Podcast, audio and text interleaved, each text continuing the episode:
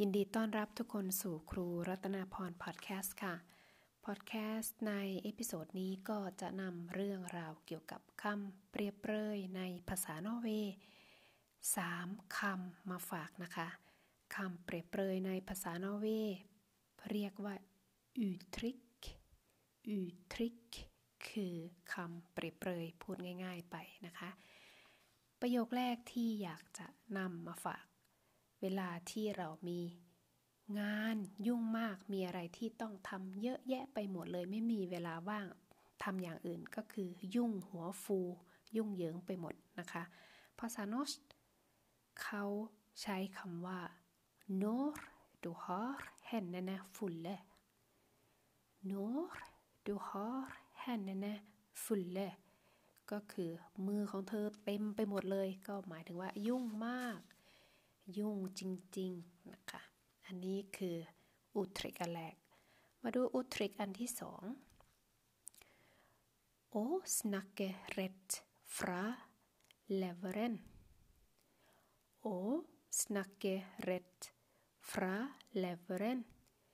ก็พูดตรงๆ พูดขวานภาษาพูดแบบไม่คิด คิดยังไงก็ออกมาตรงๆเลย ไม่มีการ กลั่นกรองอะไรทั้งสิ้น ซึ่งอาจจะเป็นผลเสียก็ได้นะคะ เพราะว่าบางทีการที่เราพูดตรงเกินไป ถ้าเราไม่ได้คิดก่อนที่จะพูดก็อาจจะทำให้มีข้อเสียมากกว่าข้อดีค่ะ มาดูคำที่สามå stå på egne ben å stå på egne ben ก็คือยืนด้วยขาของตัวเอง คำว่ายืนด้วยขาของตัวเองก็เป็นคำเปรียบเปรยคำสุภาษิตของภาษาไทยเหมือนกันนะคะ å stå på egne ben ก็คือ คนที่ดูแลพึ่งพาตัวเองได้ สามารถดูแลตัวเองได้ ไม่ต้องพึ่งพาใครทั้งสิ้นนะคะ หรือว่าพึ่งพาก็น้อยอยู่ แปลว่า คนนั้น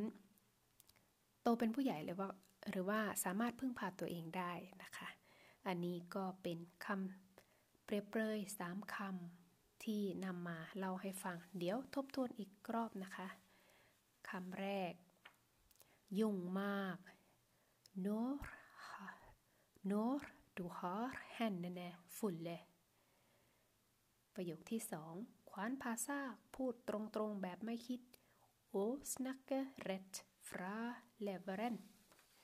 å snakke rett fra leveren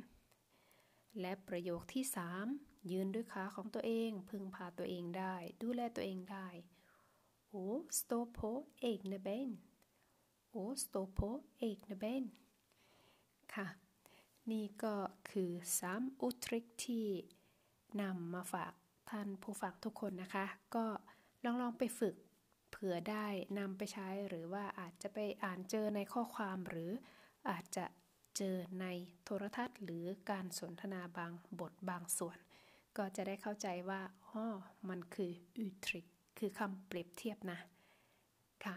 ก็ขอบคุณที่ทุกคนเข้ามารับฟังแล้วก็ติดตาม แล้วเจอกันใหม่ใน episode หน้า ขอให้มีความสุขกับทุกๆวันนะคะ สวัสดีค่ะ